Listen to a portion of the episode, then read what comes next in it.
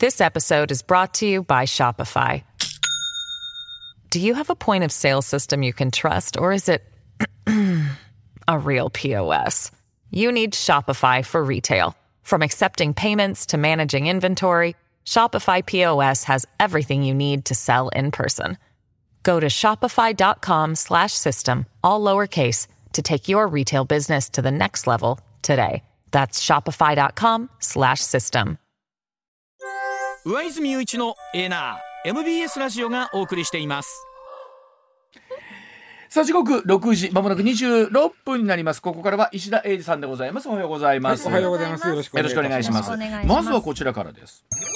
ドイツで大麻が合法化へ閣議決定でございます。えドイツ政府16日18歳以上の個人が嗜好品として大麻を最大 25g まで所持して3株まで栽培することを合法化する法案を閣議決定いたしました、まあ、合法化することで大麻の流通を管理してこの闇市場での粗悪品の取引や薬物関連の犯罪を抑止する狙いということで、年内の法案成立目指しているということなんですが、まあ、野党などからは危険な薬物の合法化を進めているといった批判の声も上がってますが、まあ、日本では石田さんそれこそね、若者の間で大麻そうですねがという中で。まあ大学生、えーうん。日大とか東京農大か、はい。ボクシング部とかありますけど日本の場合ねその薬物でいうと薬物事案で捕まる人の数というのは大体横ばいなんですよ。ずーっと最近横ばいなんですよ。はい。で覚醒剤はすっげえ減っててあ大麻がものすごい増えててトはあ。ータルすると横ばいっていう感じなんですよ。あそうですか、でその覚醒剤で捕まる人の年齢を見るとね、うん。はい。えー、7割がね、えー、29歳以下。あ要は30歳未満。ーはい。あ7割が。7割が、これはすごい他の薬物にはない傾向ですね。うん。めちゃくちゃ若い人が多い。で若い人が多いなんでか空いた時にその例えばこういうドイツが、えー合法化へ向かってるとかね、うん。どこそこの国が、えー解禁されたとかね、うん。そういうニュースを聞くと、ん。なんやええねやんと。いやそう。なんかあかんのですよ。あかんねん。でもなんか他の国ではいいんだ。ええやんいかと。わかる。だから覚醒剤ってこれうん。世界各国どこでも非常に厳しい取り締まりで、うん。なんかうん。持ってるだけで死刑になるみたいなところも、あったりしますやん。ではい。例えばアメリカで今めちゃくちゃ問題になってるフェンタミルっていう、うん。あの物質、あ薬物があって、これはもうあのゾンビ麻薬言われてて、飲むともうあのなんちゅうのゾンビみたいにこえ顔がゾンういやあビになる？のああいうあの前かがみでブラブラと歩くんですよ。あもうちょっとほんまにあのもう自分がどうか分かんないみたいな。依存性がある。めっちゃくちゃよさあるし、でう割と死んじゃう。でそうででそフェンタミルなんかはうん。割とみんなそう知ってて、うん。だけどやっぱり大麻ってねちょっと軽く考えてほしいそうなんですよ。でおっしゃるようにこの国によってこんな法律が違ってくるとね、で、そういうこういうニュースが、まあ、まあニュースがあかんとは思わんけど、はいはいそういうニュース聞いた時に永遠のちゃうんと思ってしまうわけね。うんうんうん。でそれでドイツという、まあ、ある種先進国の中の代表的な国がそうそうそう。これをあのましてやね、ん。えーし栽培まで認めると。ほうほう。で娯楽で使っていいと。うん。これねあの大麻を解禁してる国って、うん。えー医療用大麻の解禁だけっていうところも結構あるんですよ。うんで基本的にね大麻ってうん。国際条約で使っちゃダメだよねってなってて、うん。でそれは日本も入ってんのね、うん。でいろんな国がそこに入ってる、うん。ででも変な話それ入ってるくせに自分のとこの国の法律を変えて、ん。一部使えるようにしてる国もある。でこれおかしいんだはあ実は条約の上なんですあのその国の法律より条約の方が上なんですよ、ほう。条約であかんって言ってそこに署名してるくせに、うん。自分のとこの国で OK にしちゃってる国が結構あるんです。えそれは、いいんですか？法律とどういう解えっとね、釈になるんですか？このドイツが言ってるようにその解釈というかそのおもう言うてもおそういうまあえなんかの資金源になってるとかさ、ん。マフィアの資金源になってるとか、その粗悪品が出回ってかえって危ないとか、ん。でその国が管理したいっていうのが一つ、うん。それともう一つはさっき言ったフェンタミルみたいに非常にまずい麻薬がどんどんどんどん出てくると、うん。はい。えーまあ、覚醒剤もそうなんですけども、そこに捜査員のリソースを割きたいわけ。ああなるほど、捜査員の数で限られてるから、はいはいうん。あの非常に悪質な薬物に割きたいから、うん。薬物の中では比較的うん。まだ、そのまあもちろんあかんねんけど、うんなるほど。エンタメなんか比べたら毒性が低いと思われているもんには、うん。もうじゃあもう解禁しようかと。ああだから限られた資源をどこに、あ 人人的資源を。そうだってか限られてるわけやからね。あでほなもうじゃあもうそこはもうごめんなさいするから、そうそうそうそう。その代わりあのえ結構こ厳しくやりますよ。で実は、うん。はい。日本もまだ全然そうじゃないんですけども日本ってねあんまり知られてないんだけども去年、えー、2022年の6月骨太の方針って毎年してますよね、はい政府の、はい。まあ、うん。なんていうかなこれからあの、はい。け経済対策が、こうは方方向的にこっち行きますよとか、こういうふうに行きますよって決めるのが、えーまあ、基本骨子ですな、まとめたのが骨太の方針なんですけど、2022年去年の6月に出た分に、たった1行だけなんですけどね大麻のことが初めて載ったんです。骨太の方針に。ななんてなんて乗ったそのまま読みますよ。はい。大麻に関する制度を見直し、大麻由来医薬品の利用等に向けた必要な環境整備を進めるだってですよ。え？それ医療用ということですか？いや、糖が入ってるから何でもいいですよ、これ。あ糖が入りましたか？などが入ったらってことですか？ってことは何ですか？いわゆるこの嗜好品としてということも含めてそういうことなんですよ。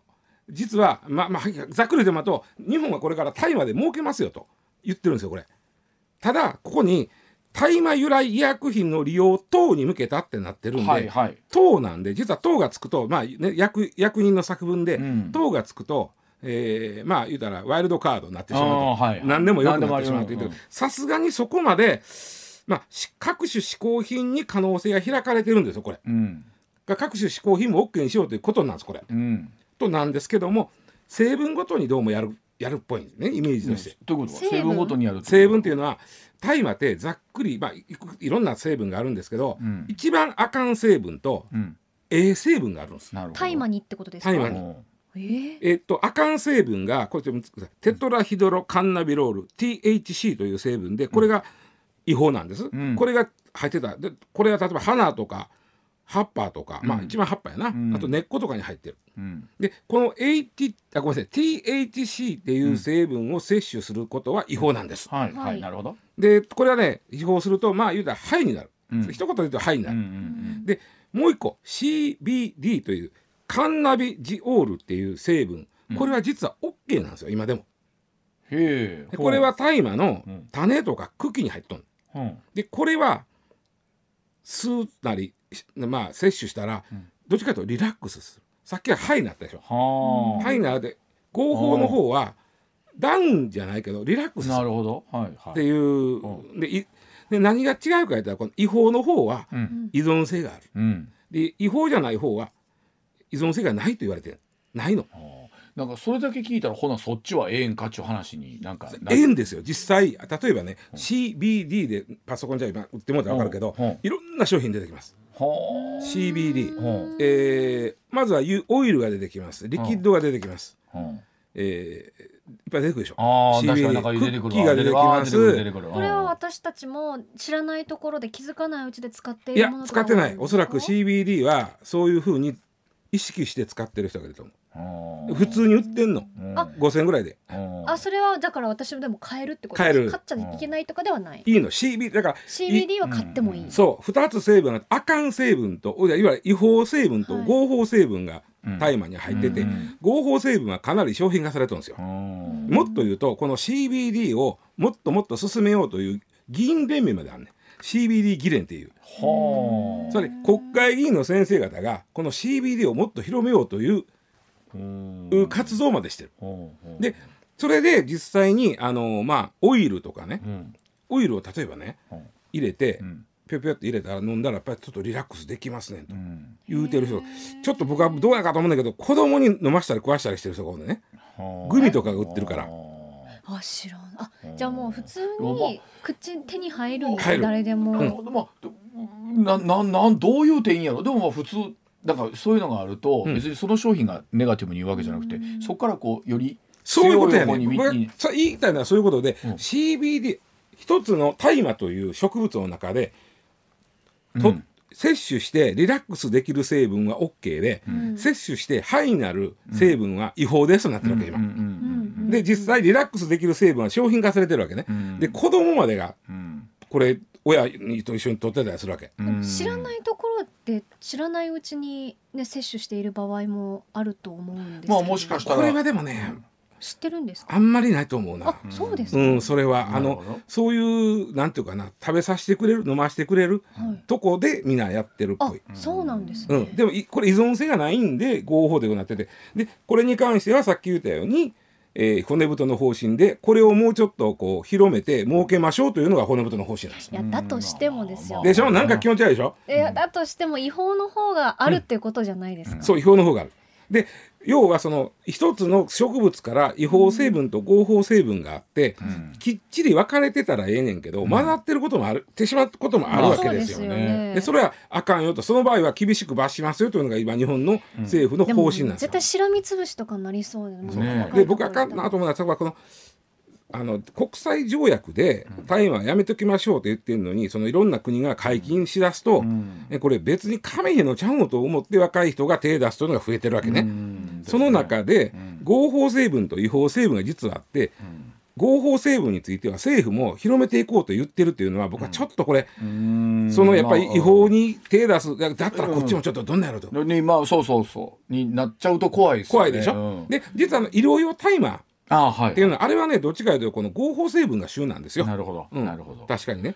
これで、あのーただねもし日本の場合ねこれが非常にあのこれ皆さんが皆さんがというか特に若い人が理解できてるのかなと思うんだけども、えーその CBD さっき言った合法成分はいに関しては抗転換薬になると言われてるんですよ。うん転換に効くと。だからこれを医療用医療用大麻として使おうと。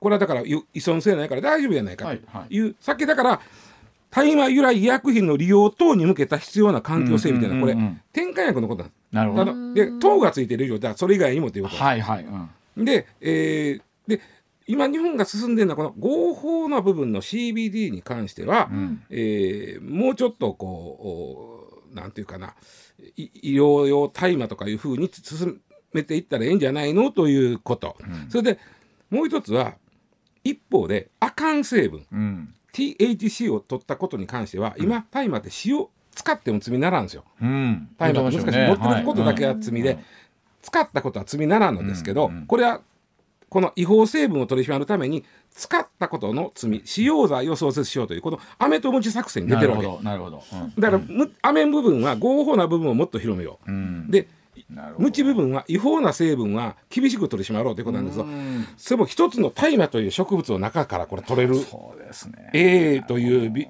成分 B という成分で難しい。こここはね非常に若い人にあの、特に本当に最近中学生ぐらいが大麻に手出すのが問題になってるわけね。うん。でその辺の人たちに誤ったメッセージを送ってしまわないかというのは僕は非常に気になってる。これちなみにドイツはね、うん。これ国内世論的にはどんな感じだった今だからあの、うん。野党は特に反対してる、ね、そうでしょ、う。ん。うん。与党はさっき言ったことでおそらくあの僕はさっきの捜査のリソースだと思うんですよ、まあドイツも。まあもちろんね、ん。あまあしかもまあよそのお国のことでは、そこに捜査するぐらいやったらうん。もっとそのきついやつがどんどん出てきてフェンタミルみたいなこっちを取り締まりたいというのは。いやだから大麻もしねうん。合法なりますって言って使うじゃないですか、高校の時に習ったのが、うん。あのどんな薬物とかあの大麻とか使ったとしても、じゃあこれはいいだろうみたいな。そうそうそうこのドラッグはいいだろうみたいな感じでそどんどんどんどんどんどん依存性が高まっていくからだから最初の一歩を踏み出さないために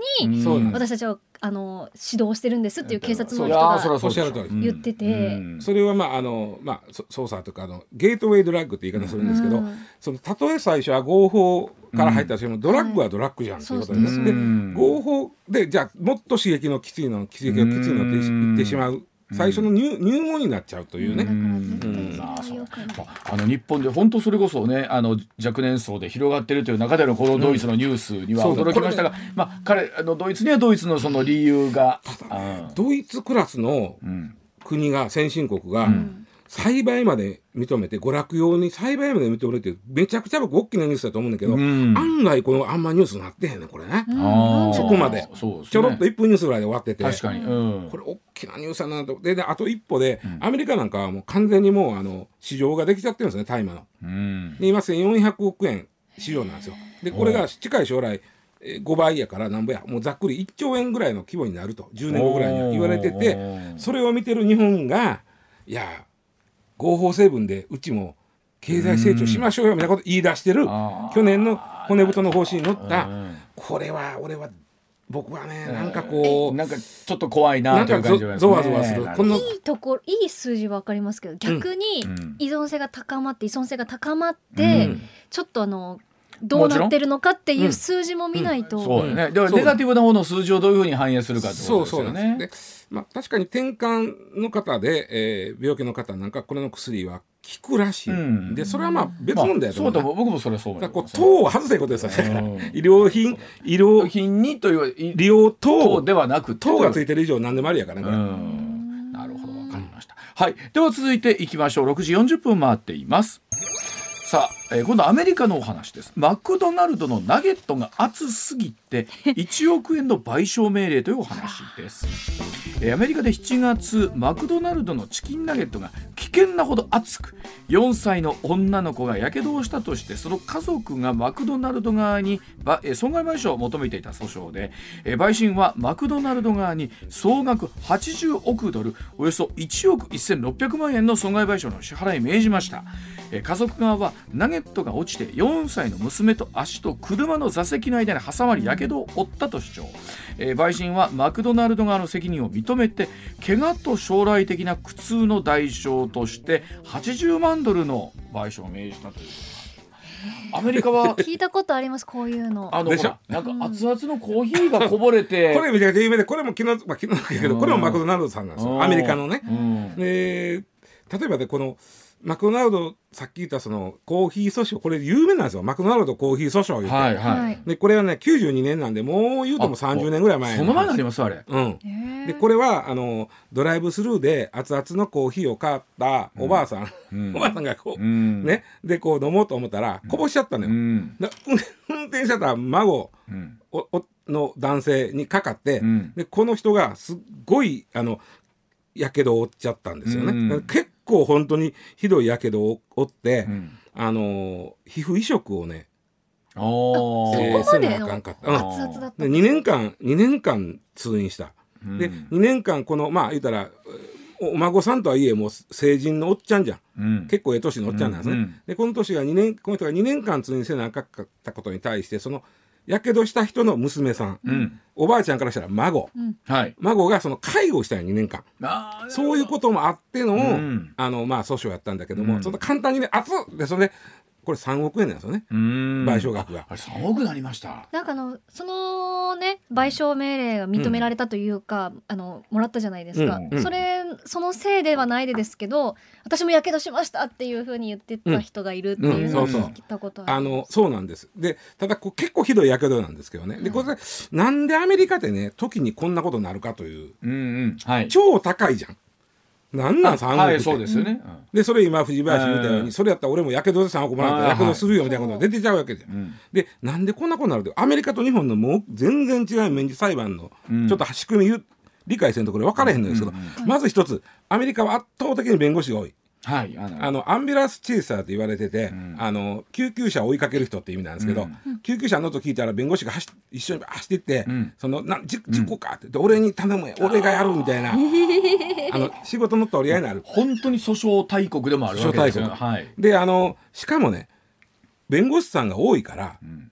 あの勝たない時はお金いりませんっていう人が多い。は勝たなければいりません。あ。あの着手金もいりませんほな圧倒的に頼む側が有利なんですよね。有利なんですよ。うん。で頼むやだいっぺんこれ訴訟してみようかっていうのもある、はい。まず弁護士の数が圧倒的に違うのと成功報酬制を取ってるから非常に、えー頼みが安いという、うん。でもう一つこれも大きいんですけどアメリカっていう国はものすごく変わってて、民事裁判で陪審制度を使ってるんですよ。うんうんうんうん。普通刑事はね、はいですよね。日本もまあ裁判よく似た制度で裁判員制度はいあります。けども民事でね一般の人だけで審理するってね、ん。ないんだ普通は。そうなるとかなりあれですよね。あの感情的には、うん。えっとなんだろう、えー訴えた側の方に寄り添いたくなるってのはあるでしょうね。12人の行かれる男たち、はい。陪審員12人が、うん裁判官の助けを一切借りずに自分らだけで判断するというのが陪審制度なんですよ。これってそれで言うと日本でほら裁判員制度の場合ってね、あのプロの方も入りはるじゃないですか入ります。真ん中に。そう入ります。真ん中というか入るじゃないですか、はい。これ本当に陪審の方だけでやるんですか？そうなんです。えじゃあもうなんか買収とかしてそうそれはねそれはできさすがにないですか罪になるからやれへんのですけど、はい弁護士さんそれぞれ企業側と、まあ怪我したらうん。怪我した側に弁護士さんついてるやん、この人らのうまい下手で随分変わるのと変わるでしょうね。あとやっぱり一般の人なんで、うん。企業に対して厳しくいなる。やあるでしょ。う、うん、気持ちとしてあると思う。あるでしょ、うん。で一般の人なんでその一市民に対してはまあ共感あそれは熱かったなみたいうん。なそれは大変やったなみたいな。共感をするっていうのがあるね。でおっしゃるように陪審団の,、まうん。の方たちも、そら、あの何でもかんでもそらあんたあのか会社が悪いわとは言わんとも思うんですよ。でもう一つ、うん。これがもう最大の理由なんだけどアメリカの民事訴訟だけに認められてるのが、うん。あの懲罰的損害賠償っていうのがある。懲罰的、うん。つまりね例えば、えー藤林が、あーなんか、まあ、うん。例えば自転車にぶつかられて、うん。怪我したとしません、うん。で怪我したらそれ通院する、その治療費はそれは当然払ってもらいます、うん。プラス会社休まなあかんかってんやったら今度はその分の休業保障を出ます、うん。あとあの辛かってんって言った時の慰謝料は何ぼか出ます、うん。これは普通そうなんです、うん。プラス、それぶつかってきたんが企業の例えばうん。自転車やったりしたら、その企業に対して罰金のような形で、あの懲罰的はいはい。損害賠償っていうのがあるんです、うんうん。これが莫大なんです。でしかもあれは石田さんほんまですか？あの企業の規模によってみたいなところもあそうです。るん、そうなんです、うん。例えばさっきのコーヒーこぼして3億円ってうん言った時はもうちょっと細かく見ると、実はこれちゃんとやちゃんとやってたら俺失礼かもしれんけど、うん。あのまあお孫さん運転してたお孫さんやけど大やけど負いましたよね、うんうんで陪審員はこれ一応過失割合を調べたんです、うんえー自分らで話し合いして、はいはいでマクドナルドに80%、うん。運転してた側こぼした側には20%の過失があると。こぼさされた側かな？こぼ,、えー、とこぼしたのはおばあちゃんなんで。あそうかそうかそうか。なるほど。あそうか。あなるほど。うん、こぼしたのはおばあちゃん自分の孫にかかっちゃった。はいはいなるほど運転してた孫に。うん。でそこにも過失あるから、はい。8対2で、まあ企業が8やでとなってほんで、はい。そのえっと2回皮膚移植したんかな、うん。えーとかあとその2年間あ皮膚移植1回か。で2年間通院したということに対しては、うん。1700万の損害賠償を認めたんです、うん。でこれもまあまあ高いですよ、うん。ただアメリカってあの This episode is brought to you by Shopify. Do you have a point of sale system you can trust, or is it a real POS? You need Shopify for retail. From accepting payments to managing inventory, Shopify POS has everything you need to sell in person. Go to shopify.com slash system, all lowercase, to take your retail business to the next level today. That's shopify.com slash system. 医療費高いんですよ、うんあーなるほど医療費高いから、うん確かにまあ、1700万2年間も通院したらまあそれは数百万ぐらいするのかもしれない、うんでも1700万こここ までは、ん。実はこれなんです。これだけやったら、まあ、日本よりちょっと高いけど、うん。そんなにびっくりするような値段ちゃうでしょ、うんうんうんうん3億円3の億円を聞いたとかまあ余計にね、うん。3億円の残り、ん。1700万引いた残りが懲罰的損害賠償なんです。うわ であのなんで懲罰をアメリカのマクドナルドはん。されることになったか言うたら、同じような苦情が10年間で700件あったといういうことををいうことうん。を被害者側の弁護士が調べてきて言うたんです。なるほど、うん。せやのに何もしてへん段階。あこー。こでマクドナルドが言ったのがいや10年間で700件ですよと。うん。でマクドナルドのコーヒーって何倍売れてると思ああなるほど。なるほど。はい。言うたよね、はい。でその時はあのマクドナルドのコーヒーってあのめちゃくちゃ売れてるんで、うん。えーっとね25億杯10年。ああでしょう10ねなるほど、うんうんで25億杯売って、うん。えー、7あ700件です。検討とははい。っていうことは、えっと、す1000万分の3なんですよ。うんうん。どうでもいいけどちょっとふっと思ったから思ったんだけど、はいはい。サマージャンボ1枚買ってうん。1等5億円当たる確率が1000万分の1なんです。はあ。ほぼそれに近い。それもゼロじゃんこんなもんって。うん。言ったのはい、うんはい。マクドナルド側あのの。マクドナルドの気持ちもわかります。わかるでしょ、うん。それを聞いたうん。陪審員っていうのが、うん。それは違うでしょと。そんな言い方しますかとなっちゃったわけです。戦略を間違うたか。そこでめちゃくちゃ反省しすいません感じやったらいいってことそう。そうそうそう。ただ謙虚さってことですかね。あー25億分の700なんてこんなもんゼロやないですかと。言うたもしもたもんやから陪審員12人がそりゃないんじゃないのみたいなことになっちゃった。これ難しいですね。だからおっしゃるように統計学的にとか、うん。学問的に考えると、それはもうないのと同じだなんですけどそうそうそうそうあの、えー被害を受けた側からするとそれでも私はうん。やけどしたんやでと言うてってないけども、もうね1,000万分の3僕ね昔ね数学の先生と話した時に、一体数学的にはいつからゼロって言っていいんですかとうんうんうん。言ったら、まあそこは難しかったけど1万分の1やったらゼロでいいよね。であー。1,000万分の3なんて言ったらもっと？ゼロなんですよ。もっとゼロなんですよね。でつまり例で言うと0.00003%なんですね。あでそうするとゼロなんですよ。でそれ言うたらそのまああったよななんかそのそこが。でそれで一気に心象悪くしてであとねマクドナルドのコーヒーは85度あったんですって。ーうん。でえっとコーヒーメーカーのコーヒーは72度、うん。こんなもんな、うん。そこまで言われる日本やったら絶対問題になれへんわ。だって私はもう何でも熱々がいいなってそうやろ？思ってるんで。な。いやそうましてやまあのあこれアメリカのマクドナルドの話ですよ、うん。アメリカのはい。マクドナルドさん言ってはったのはいやこれドライブスルーで買いはった、うん。でドライブスルーで買った商品ってそのちょっと置い置いとくことが多いねああなるほど。すぐに飲み出すというよりはちょっと置いとく、となるとあのちょっと別に飲まはつめに、厚めにはいうん。ちょっと厚めにしてるのはそういうことですと。でそれは日本やと、うん。あそうかとなるやんなります。それならんかったよこの陪審制度で。あれかなあの暑いのでお気をつけくださいっていう文言コップに書いてなかったんですかあのねねそうなんです。あの書いてあってんけど、書いてあってんの？あ書いてあった。見に行くって言われて。だからもうそうなってくるともうもうコップの周りには熱いって書いとかなあかんな。熱いよ。熱いって熱い。そうなん熱々です。でさあのちなみにこのナゲットが熱すぎて1億円ってもこれおそらく同じようなことになってるんやと思うんだけどもあちなみに3億円なんですけども、その後お双方が和解しまして、えーまあ、当時のレートで6000万ぐらいには収まったみたいです。だとしても。6000万ですね。6000万ですよ。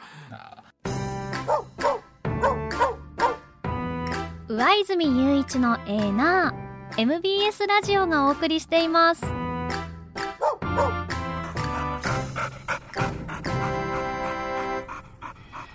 さあ時刻6時58分もありました。続いての、ね、ニュースはこちらです皇室献上を偽って桃を騙し取った男を再逮捕というニュースでございます。え宮内庁の関係者によりますと皇室に献上するという名目で農家から桃を騙し取ったとして東京都の男が再逮捕されました。この詐欺の疑いで再逮捕されたのは東京都の自称農業園芸コンサルタントを名乗る男です。で警察によりますとこの男はですね宮内庁の関係者になりすまして去年の8月に福島市の農家から桃4箱を騙し取ったということなんですね。でこの男今年7月にも同様の手口で警察に逮捕されていて警察処分保留にしていたことを明らかにしたということなんですけれども これものすごい不思議な事件なんですよ。まずちょっと、まあ、あの皇室御用達、あのう。ん宮内庁御用達に関してはちょっと後で説明しますけど、うんうん。まずね、うん。これ75歳のおお男性、うん。この自称な園芸75歳。コンサルタント、うん桃4箱うん。騙し取る。うんとローリスクハイリスクローリターン思えへん、うんいやいや変なことでそうですね。そうでしょ。桃4箱ですもんね。でどうもこの人ねうん。桃以外にもトマトとかスイカとか米も同様の手口で取ってるみたいだけど、うん。何どう処分したやろ？どういしたんや確かに。うんあの自分で食べたんかそれだけのためにこんだけの手のこんなことするのか。っていう話ですよね、うん、ものでもすごい不思議な。はい、でも確かにあの昔からこの手のものっていうかね皇室からっていうのはあるそうですよね、まあ確かに下さん言うように、うん。あのど騙し取って4そうなんですよね。これ結構ねそのまたこの男75歳の男、ん。その騙し取った先にそういう宮内庁御用達して書いたその木札をね、うんそれっぽいのをあげてるわけ、ほうほうこれはあなたは認められました的な。なでまたそのもらった桃もらったとこはまあまあちゃことさけどナスもらったあナスでもらったとこ。うんトマトあえー、だからスイカでもらったとこか。うんでトマトでもらったとこ。米でもらったとこ。特に米でもらったとこもあのこれ北海道の東川町というところなんですけど、まあ、とにかくねそういう町で喜んでね。もうそうよ。もうこれはえらいことやがなえて宮内庁の御用達になったかなああいうことで。田舎あるあるです。そうです。はい。福井にもありました。そのあそう。うん。でその あの嬉しくてこう町の広報誌に載せてる乗ってます。あでもあそれは本当に一回食べたとかもう一回リピートして食べたっていうことに関してはもう御用達ってそうでしょ言っちゃっていいのかなっていう感じの雰囲気は御用達制度はもうないんだけどね。ないんですよねもう。ないんですほんであの元の北海道の東川町いうとこなんか米をねこれ騙し取られたんですけど、もう嬉しかったよね。広報誌載せた上に、町民に1号ずつ配ったっていうんだからあなた。これあのへえ町の方町の方、うん。役所の方はですよ、うん。ご本来そうだった人は謎あるでしょう。まあまあそうそうでもそうそう。でもその制度としてはもうないか。いやこれまだね、うん。ないないしこのおっさんが、まあまあ、詐欺師やからうまいんやろな。でなるほど。でもそれってだから誰が幸せないいやいやあのーどういうことなんですかね？け騙されてるわけやから、うん。そのそうでしょ？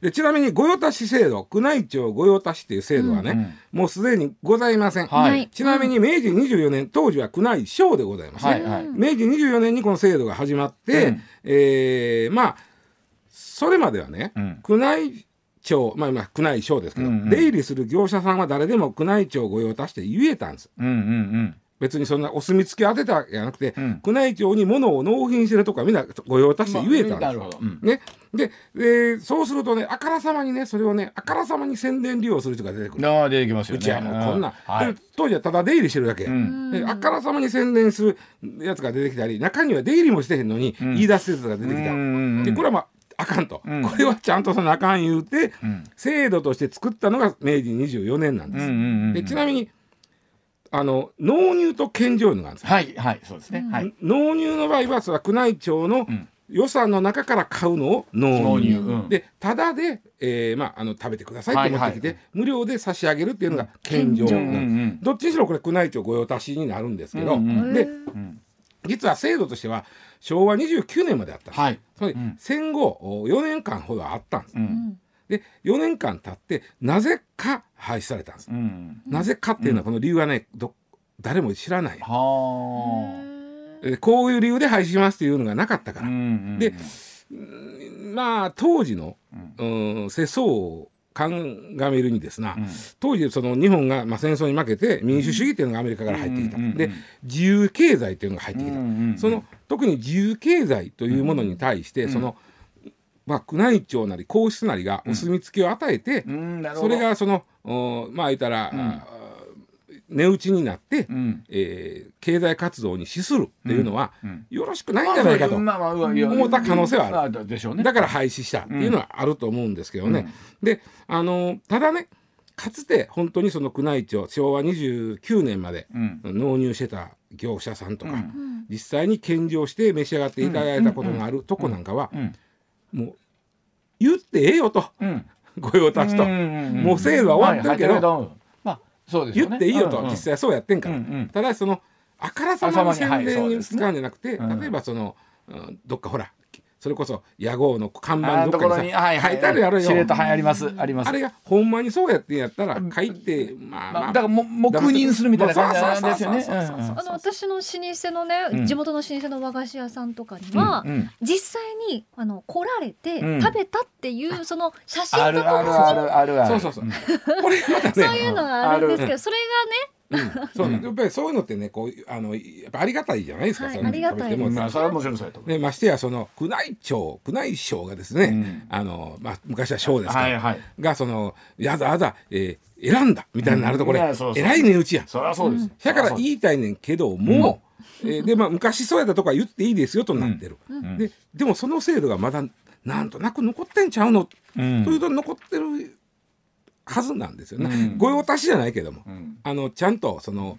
まあそうですよね。僕知ってるもん。あのうちの田んぼはそうですねっていう。うん。まあえ昔から歴史があるところっていうのはそう。そういうところを持ってらっしゃるケースも多いですから。うんだからあのーそういう皇室に献上するお米って絶対にその何かがあって、外台風とか来て今年ダメですと言われへんから。それやっぱり何箇所かでうんこそうやったりするんだけども、うんですね、うん、でその時にそのこの男がやったことに対して今回宮内庁が言うてるのは、宮内庁としてはその職員が皇室で献上する品物を一般の人に依頼することはないですと。うんうんつまりこのおっちゃんは自分は皇室あ宮内省関係者ではないって言ってるわけですよ、ん。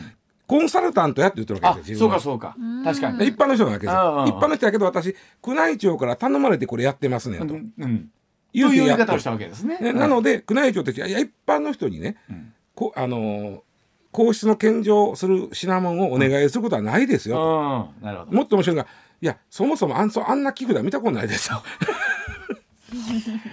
見たことないです結局なんですかそれは、え多分もうその男がですよ、うん。その寄付団なりを作って「姉ちゃんこれでコンサル料をよこせ」みたいな話じゃになってないねんな。物だけもらってるっぽいのよね。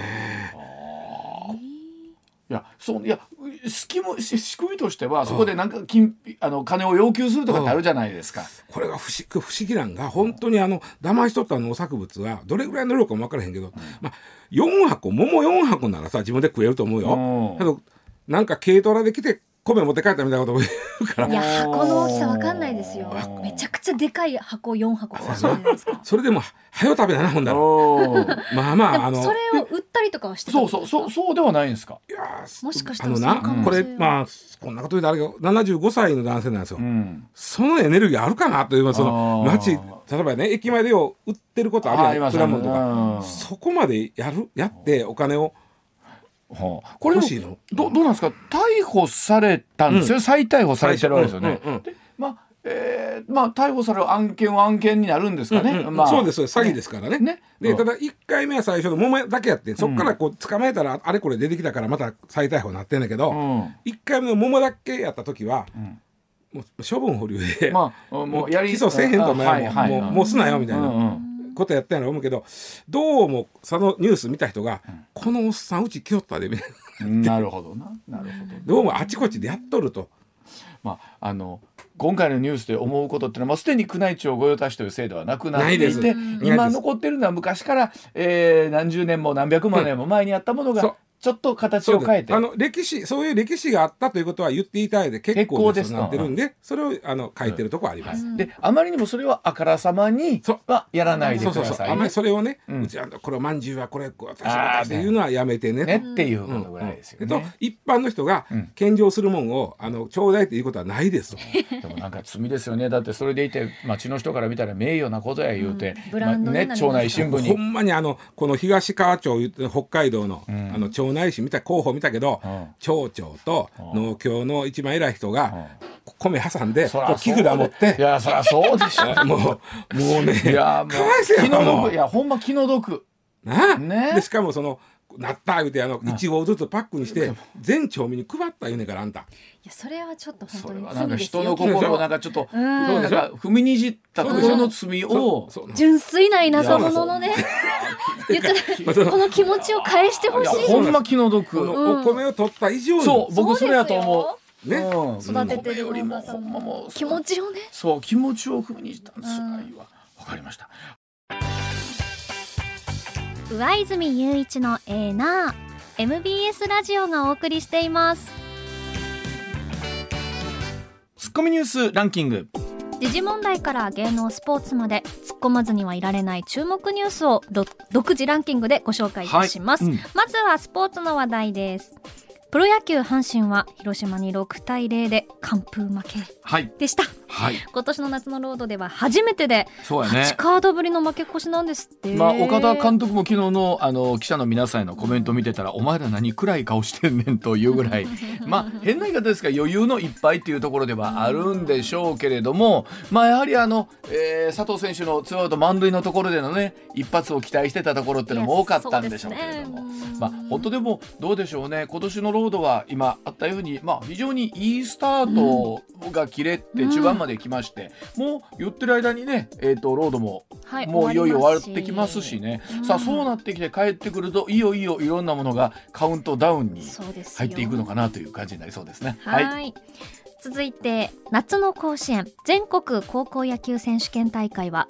ベスト8が出揃いました。はい。明日から準々決勝が行われます、勝ち残ったチームのうち頭髪がうん。丸刈りではないチームがですね、慶応土浦日大花巻東と3校残っていましてうん。話題となっています。いややっぱりあのなんでしょう高校野球で長髪というかあの、はい。丸刈りでない、えーところっていうのを見るとおおっとまたこう僕らピンとこないところもあったりするんですけど、まあ、今の時代そうやろうなっていうのもあるしあのね、はい。それこそ、はい。あのタッチからなんですよ。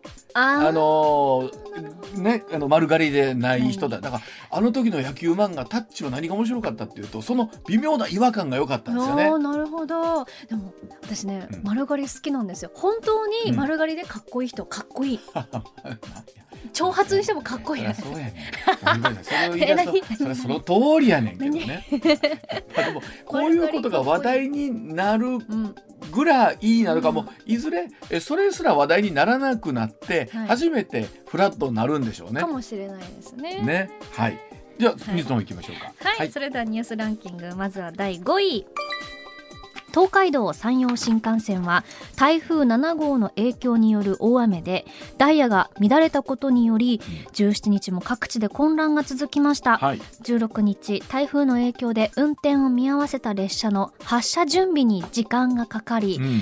17日朝も上下線の一部の区間で一時運転を見合わせました、うん。JR 東海によりますとおよそ21万人にまあね影響が出たということです、うん。今日は始発から通常通り運行する予定です。当たり前なんですけどねこれやっぱり通常通りダイヤ運行されるって我々は本当当たり前と思ってますけど、うん。いかにこれがすごいことかっていうことをね。く海外の人にとっては、うもおすごいなっていう思いますね。ねはいはい。続いて第4位。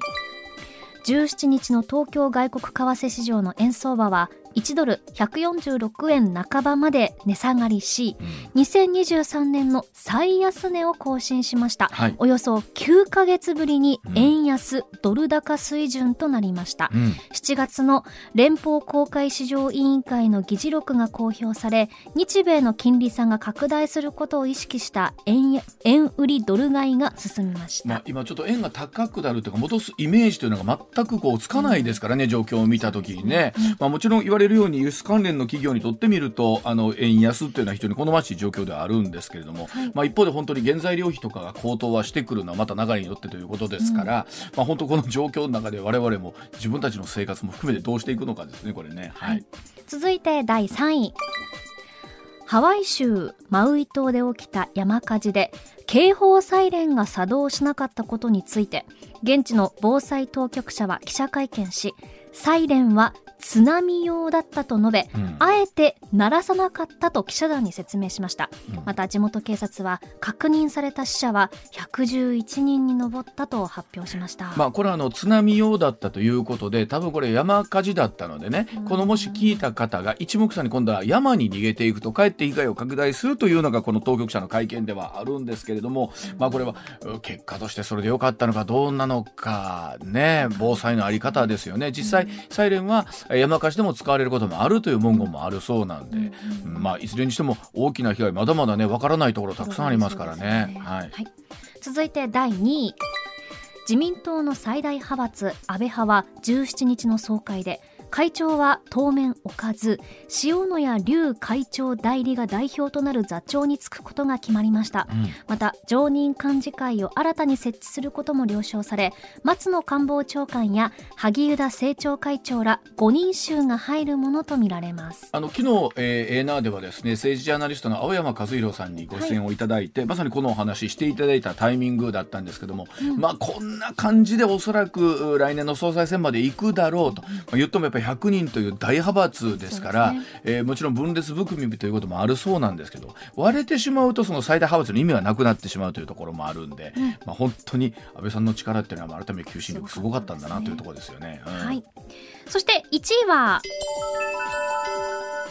韓国の国家情報院は17日、アメリカで18日に開催される日米韓首脳会談に合わせ、北朝鮮が ICBM、大陸間弾道ミサイルを発射する可能性があるとの分析結果を明らかにしました。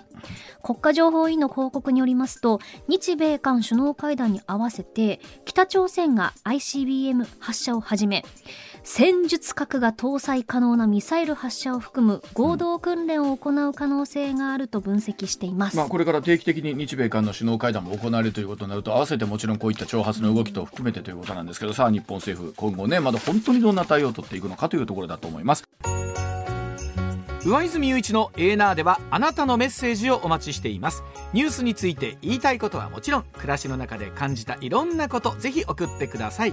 メール uwa.mbs1179.com ツイッターでは「ハッシュタグエーナー」をつけてつぶやいてください。